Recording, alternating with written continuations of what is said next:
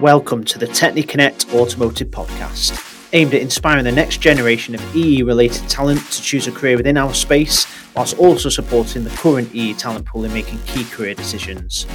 In each episode, we interview industry leaders to discuss their unique career paths, advice for those starting out in the automotive industry, as well as important issues currently impacting the sector. My name is Ferris, and I'm responsible for connecting automotive businesses to the best EE related talent. Today, we are joined by Grant Smith, who's the Chief Engineer for EE Architecture and Software at Volta Trucks. Grant originally became interested in automotive after completing the Formula Student project in his final year at university, so I'm looking forward to receiving his views on this. He has since achieved an impressive CV, including roles at McLaren Automotive, Gordon Murray Design, and most recently Volta Trucks, where he's been with the company since it was a startup and has been a key player in its rapid growth. In this episode, We'll explore his outstanding achievements to date, his advice for starting out in their career, as well as his insights into the future of the industry. Morning, Grant. First of all, welcome to the podcast. Morning, thank you. How are you? I'm good, thank you. You're really good. Good, good stuff. So, just can you start with some introductions, if that's okay? Yeah. So, Grant Smith. So I'm chief engineer for E Architecture and Software at Volta Trucks. Um, I've been with the company pretty much since it started its journey as a startup. Um, about two, just over two years ago, I started with them now. Uh, yeah, and uh, in, in a gr- rapid growth uh, area of the industry. Absolutely, and, and we're also going to go through your career shortly. You've had some interesting projects, to say the least. But before we before we go into your career, who's Grant outside of work? Yeah, so uh, now my my, uh, my outside of work life is is uh, predominantly with my kids. So I've got three kids under five um, which keep us very occupied. um, it was my daughter's first birthday this weekend, so yeah, it was. Uh, it's always, always every evening, every morning, every night. They're always keeping us occupied with doing stuff. So, but we enjoy that. That's that's that's what we like doing. Um, and my wife and I are um, both very outdoorsy. We, we've always travelled and done lots of sports, and uh, it's part of what we are with the kids. We're always going out every day doing stuff, whatever it might be. Um, yeah, and uh, my background's mainly in cycling, and my wife's is in running. So uh, that's that's what we've done outside of uh, our careers. Brilliant. We'll jump into we'll jump into your career. Um, do you want to start with where you studied? Yeah, so I studied at Warwick University. Um, there I studied electronics and communication engineering. Um, great uh, foundation course of into the, the, core technology of, of that area of the business. Um, wasn't uh, targeted specifically automotive in any way. Um, it was the, the, fundamentals of electronics uh, and electrical engineering. Um, and where I then uh, moved towards an automotive um, sort of speciality was during my final year and getting involved in Formula Student. Um, so I was part of the Warwick Formula Student team, um, where there was a few of us started working on the electronic aspects of the vehicle um, and, and, building a, a, basic architecture, some dis- uh, electronic displays, communication, integration of the uh, engine control module. Um, and, and, that was a real sort of kickstart into both the technical and the non-technical aspects of, sort of a, a real time deliverable basis um, project. Uh, and that's where I, I my tutor uh, for that project also had his own small company on the business park. Um, and at the end of the uh, of my my degree, um, he offered me a grad placement uh, working for them, and I went and worked with them for six months initially, just on a, a grad placement, and then they offered me a, a full time grad uh, position with working with them. Uh, I stayed with them for a while before then moving on to Visteon, um, based in, over in Essex, um, working on uh, uh, diesel combustion engine uh, controllers, but on the CAN, CAN, communication stacks and the communication protocols for them integrating onto the vehicles. And that was a good exposure then moving from the small business to a, to a larger business and a, a real global business um, in, uh, environment. Uh, and then after that, I, I then uh, was lucky enough to get a position at McLaren Automotive, where Fantastic. The, they were just finishing the uh, the end of the SLR program. So I sort of spent my first sort of six months a year working on finishing up the S- uh, McLaren Mercedes SLR projects. So the uh, 722, the Spider, and the um, Stirling Moss edition. So finishing up on the Stirling Moss edition vehicle. Um, and uh, yeah, so that was a great start, and moved on then to the MP412C, working on some uh, critical components there.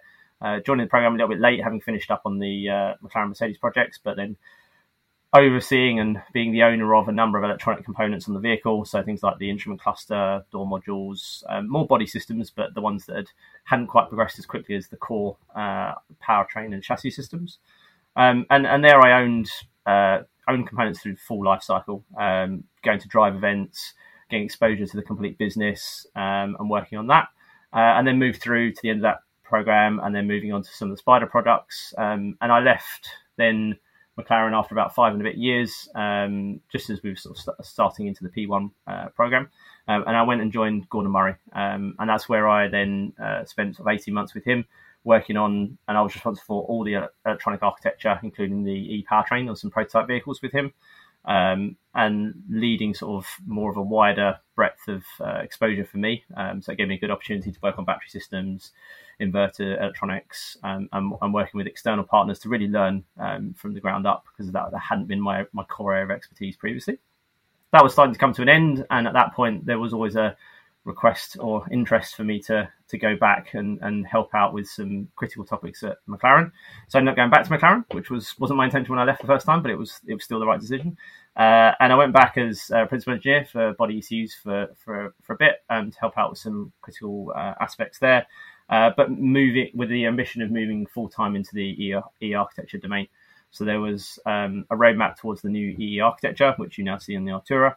Um, and so that was where I started uh, leading more of the E architecture responsibilities there, um, which was the culmination of, of the McLaren Artura project, basically. Near the end of that is when then I uh, left and joined Volta Trucks as initially as E architecture and software manager. Uh, I'm now chief engineer, and and my responsibilities now I've got five main areas. So I own the control system engineering team, who write the requirements for how the how functionality of the vehicle works, all the network design um, and the architecture concepts of how we integrate everything onto the networks the soft, the embedded software on the vehicle, um, and the delivery of that, whether it's off the shelf, slightly modified, or completely bespoke to our requirements. Uh, all the diagnostics uh, solutions, both on the vehicle and integrated with the off-vehicle diagnostic tools, and then uh, a DevOps team as well for integrating all our tools and processes together. Fantastic. Fantastic. I think, I think if you could go back and sketch out your career, I think you've done very, very well so far in regards in regards to what you've worked on.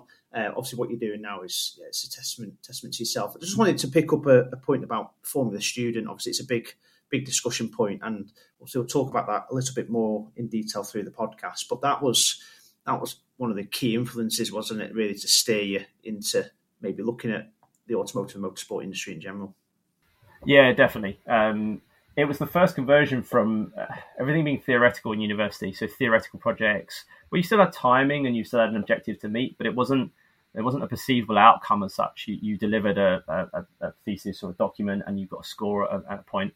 But working on the, the Formula Student was uh, a real eye opener to sort of race day mentality. There is no moving the deadline. If you if you turn up with a car that doesn't work, you turn up with a car that doesn't work, and, and that's what you stand in front of, and that's your responsibility.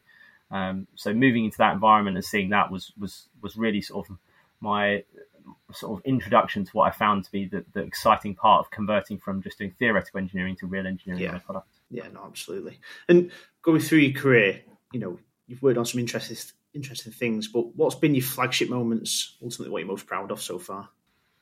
Yeah, so on top of the Student thing, which we just talked about, um, the MP412C, um, because that was then moving from a um, to a, a, true business mentality of we had a there was a company there was a there was a um, financial uh, responsibility to meet there was a timing to uh, to meet and the company was growing massively. We were expanding and leaving the, the Mercedes uh, umbrella uh, and moving towards our own brand um, and taking that challenge on was a big thing um, and then also taking the risk and expanding my technical horizons moving with Gordon Murray and, and getting involved in the e-powertrain concept and, and the deliverables of those um, McLaren Artura as well, um, sort of the, the, having the basis of the idea behind all the e architecture concept, changing the tools, the processes, the product itself, uh, and moving that towards what it is now. Uh, and, and then using that again as the basis for my experience to start Volta from scratch.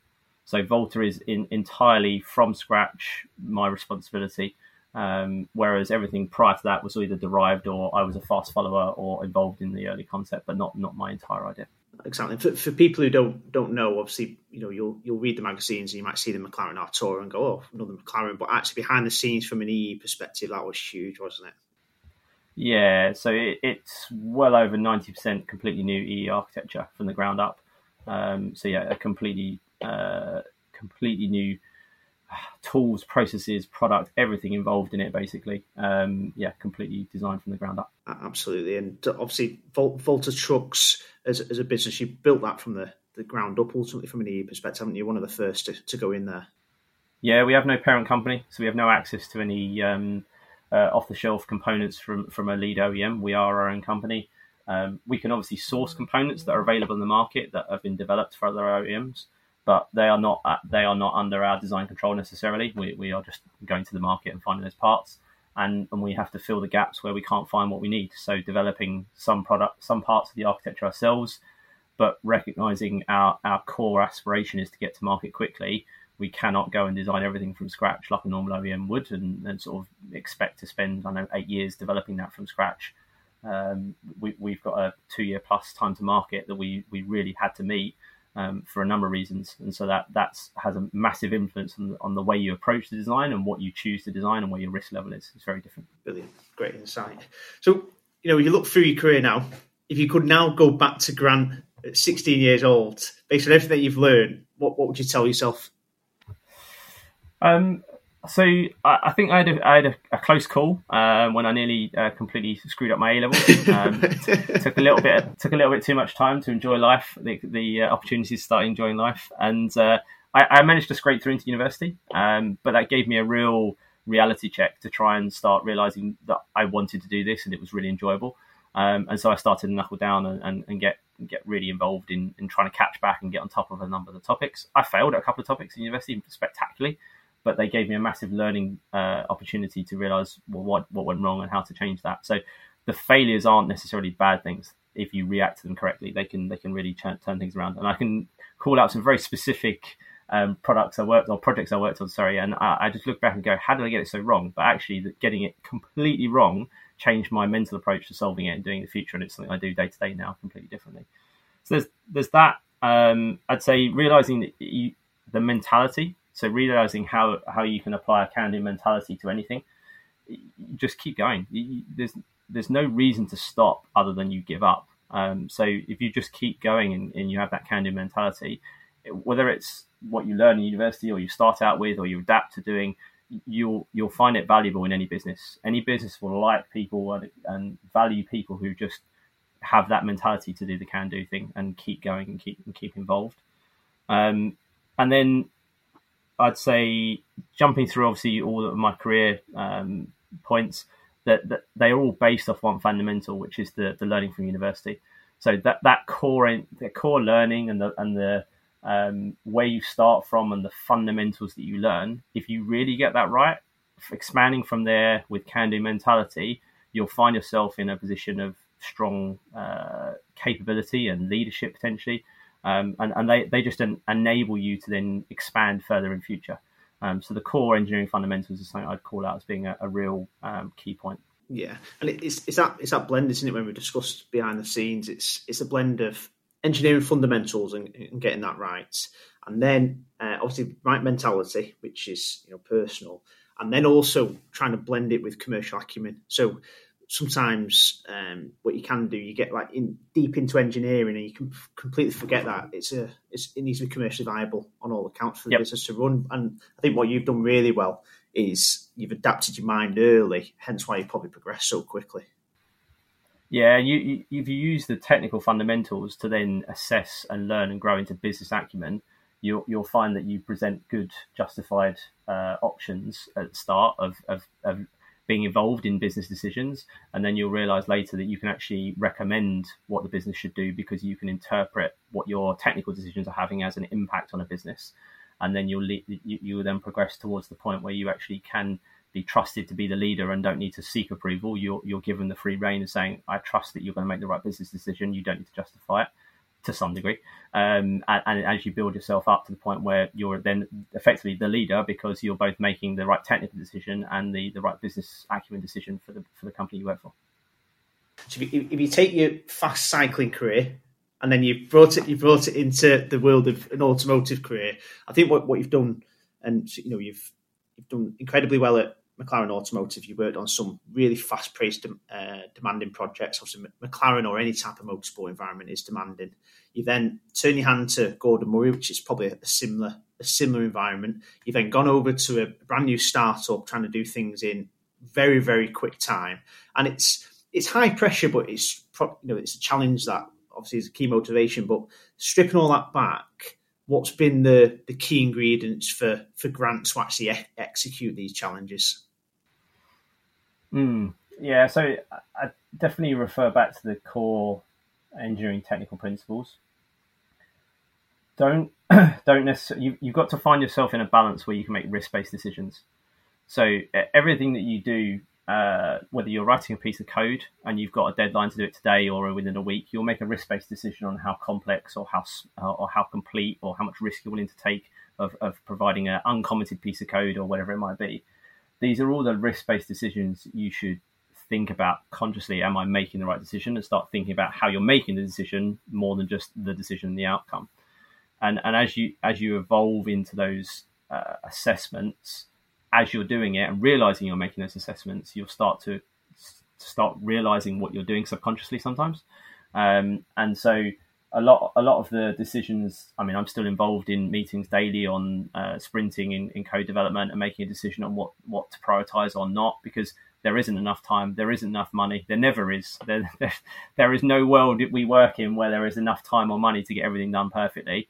So re- realizing that now means that you, you whatever you start on, whether it's a university project or um, or a, um, uh, a, real world uh, deliverable within a company, you you if you start out realizing that there isn't enough time, there isn't enough money, and, and, always start thinking about what's Plan B if Plan A doesn't work, you'll start getting the right approach to, to all the complex problem solving that you'll you'll face. Brilliant. And obviously now you now you're leading uh, teams ultimately, and you're leading the full EE spectrum. How, how have you adapted that approach into leadership? So yeah, a good question. So uh, the biggest transition from being the, the technical expert is to then being the leader of a technical team, um, and there's a balance between knowing you could get involved in every topic, but actually then you'd never have a, a single hour of the day to do anything else. So you have to realize at some point you've got to start uh, delegating, and to delegate, you've got to have a team that you implicitly trust. So uh, the way I've tried to approach this mentally is I've always hired people who I trust to be technical experts or better technical experts a lot of time than I could be on a certain subject. Yeah. And what they want from me is the right leadership of what to choose and prioritize. So we're, we're aligned very well on the technically what we should do, and they and they can give me good options and, and ideas of what they think is the right solution to a problem, or I can challenge them with some good ideas or options if I get a different uh, uh, requirement to to achieve the end goal. Um, but as a team, I, I, I, empower them to, to make the decisions and work autonomously. I don't want to, I can't be the person standing there overseeing what they're doing every day, every minute of every hour. Um, the team's nearly 30 people strong now. And so I, I, I, I lose touch with some of the people that I originally hired. I can't meet with them face to face as I used to do in the first mm. instances and, and have meetings with them. But they all know that they can reach out to me if there's a problem. Um, but they, they also know to normally just go through their line manager but we all have a, a, a sort of a, a, background understanding that anyone in the team can try and help out. Um, everyone is there to, to help out with each other. Um, there's no silos. There's there's nothing like that in my team, and and the core technical experts and the people are there to help everyone else out, basically.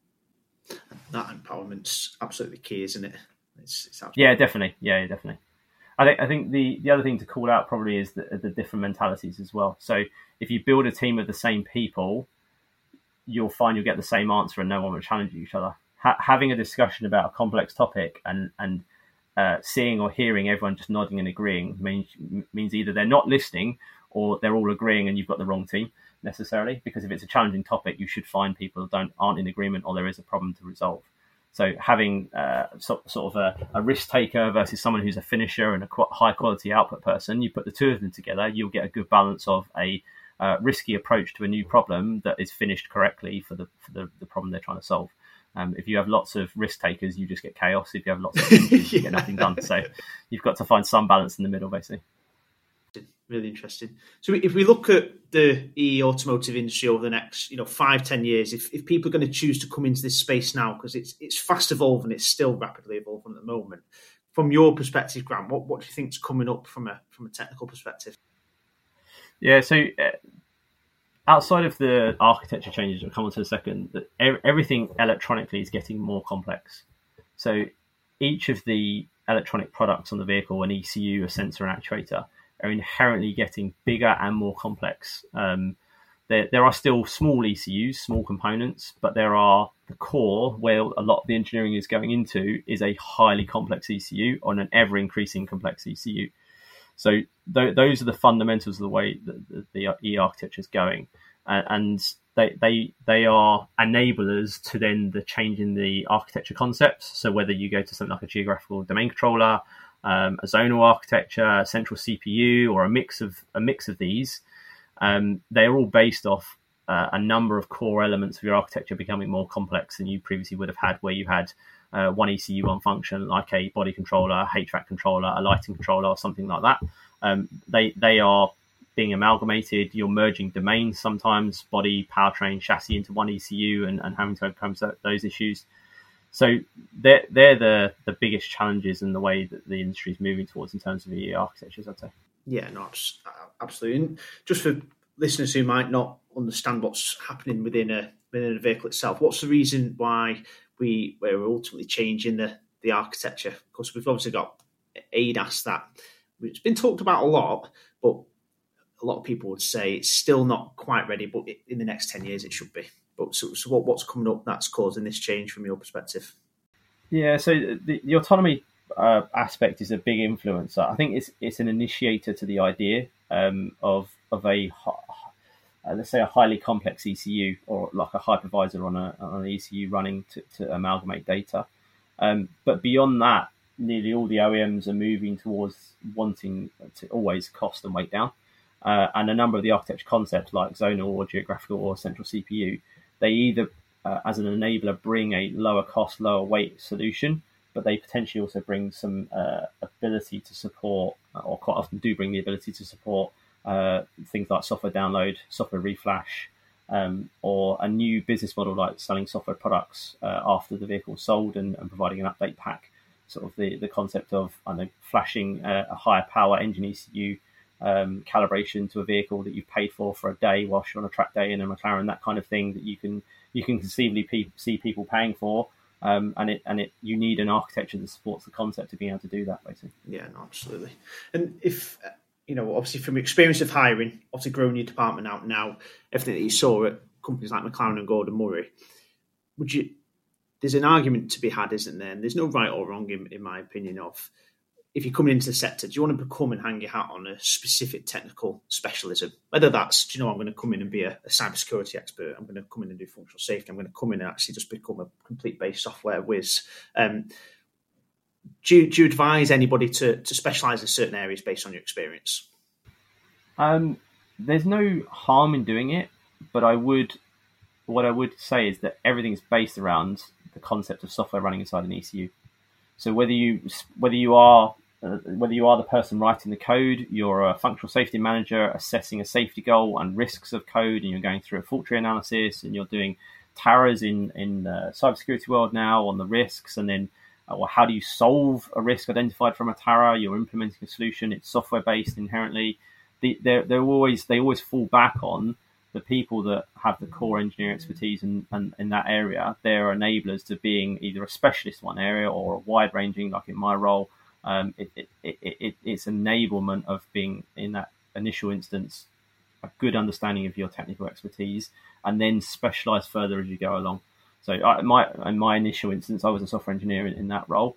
Then I moved into project engineering, so I got exposure to um, non-technical areas, and then I moved into other technical areas like doing e-powertrain, and then I moved back into more. I'm now moving back into more of a managerial role as a chief engineer. So they all still rely on a core aspect, which is do you understand the technical concept?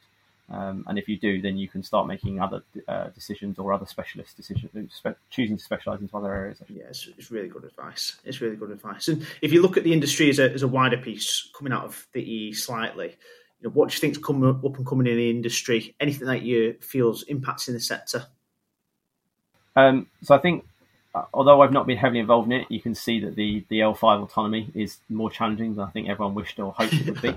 um, and that, that's still proving a real challenge to bring online.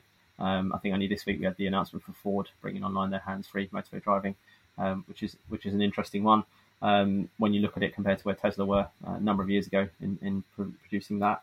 Um, so the, the the autonomy aspect is a big one. Um, I'd love to be able to commute to work and, and, actually work and sit in a car and not have to, to drive to work because I'd spend more time being productive.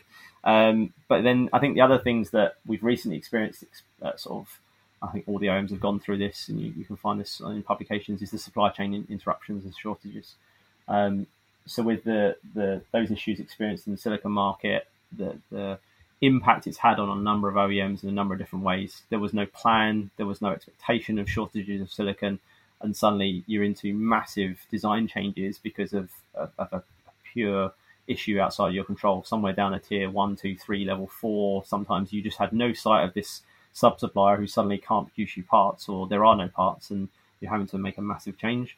So hopefully we're coming out the back of that now, and we'll see less of that, and, and the market stabilizing again and therefore you can expect to produce the product you started to design in a number of years in the future rather than find out as you get to production that part's no longer available.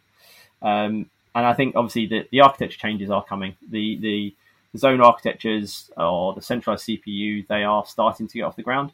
I think everyone who, uh, as the OEMs, as they've gone through the transition from the one function, one ECU design in the first instance, and that first leap they make outside of that, merging of domains, geographical domains, or a central CPU or an ADAS platform, when they've done that, they've all had a realization of how complex and how much more than just the product it is that you're changing. You have to change the way your teams work, the tools you use, the processes you use to reduce, produce something, how you develop the product, the time, the processes you use to use it. That they all change or influenced by what the product is changing electronically, uh, and so they they are coming but they are certainly my experience is they're harder than everyone expects. And so once you've gone through that journey once or twice, you start to realize it's going to take a little bit more time than everyone expects, maybe. Um, but they're coming. They just need a bit more time, and they are really, really big, complex ECU projects to, to take on. Uh, absolutely. Ultimately, the, there's a lot of talk, isn't there, that the, the DNA of a car, it's already happening as such, but the DNA of a car, especially the next five, ten years, will be primarily software. And it's, uh, I think what we've seen, and it's very speculative at the moment, but what you're seeing in the market and what people can probably expect is the gateway into automotive competition. So we look at OEMs, we look at the, the usual suspects, the BMWs, we look at the the Audis, uh, the Jaguar Land Rovers. You then go in the motorsport world. Actually, the gateway into designing the car could be more software based, and that's why you see companies. I don't even see the likes of Apple or Google, and that's where so the automotive industry as a piece could, could ultimately widen as well. Yeah, definitely. Yeah, you you're going to get new players as well, um, as as defined by us being a startup. Um, you, you, the the opportunity is there now for people to to define their vehicle in more than just the the existing stand, standard way. Um, so whether you look at Volta or people like Rivian or what Arrival are trying to do or anything like that, they they are huge disruptors to the existing market and they come at it with a very different uh, solution. Sometimes the product itself, sometimes the way they do it, where their background comes from. If we talk like the Google and the Apple type concept of them moving potentially into the space, that there there are very different ways of doing it, and, and it's good for the industry because it, it will generate change and it will improve things. Which leads us nicely into the next question. So, you know, based on all your experiences, why, why develop a career within the automotive space from your perspective, Grant? So I think it, even if you don't end up moving into the automotive space, if you if you consider that uh, electronic engineering, so software in hardware, if you consider that as a first step, I think you'll find if you look around you, nearly everything that works or functions in your house, in your car, where you work, there's a bit of software running on it somewhere. If you if you if you want the pure definition of a role that I don't think is going away in any time soon, even with all the current current AI start uh, um, changes, I think the fundamentals of in, inventing solutions to problems in uh, ECUs, whether it be embedded software or Windows-based systems, that they are the fundamentals of what is a, a, good and stable career, I think, for engineers. Um, and if you like the automotive, then great. Um, it, it's somewhere in the middle of the balance between sort of your longer term projects like aerospace and marine, which in your 10 plus years, and you might find it hard to see the end product come to fruition because you've got to stay around for a long time. Consumer electronics runs really fast, puts to market things much quicker than um, uh, you'd expect because the, market's demanding it. People are willing to take more risks. You can't do that with a with a safety system in a vehicle. So vehicle and uh, automotive electronics is sort of a, for me a good balance between the, the, the pace and the risk and the uh, other methodologies like security and functional safety, which give you some stability uh, um, and you see the product, you get hands on, you get a chance to be in the vehicle. Um, these are really, for me, tangible benefits of working on a product. You work on a um, an aerospace or marine project, you're probably never going to get in the plane or go in the boat Um, if you work on consumer electronics, you will, you'll play with it, but it'll be in a really high, path, a higher pace and fast environment, um, which which is slightly more risky. And generally, they put to market um, products which are still undergoing development uh, fundamentally. Um, so yeah, I, I, like the automotive balance, um, but I like the fact it's built off a, a core piece of uh, skills and roles. I don't, I just don't see it going away. The, the core engineering concept of electronic engineering, I think, is, is here to stay for quite some time. Thanks, thanks for coming, coming out, sharing your career, sharing the trends. Covered some really interesting points there, and appreciate it. Thank you very much. Smashing. Thanks, Grant. Thanks very much. Cheers. Thank you. Bye bye.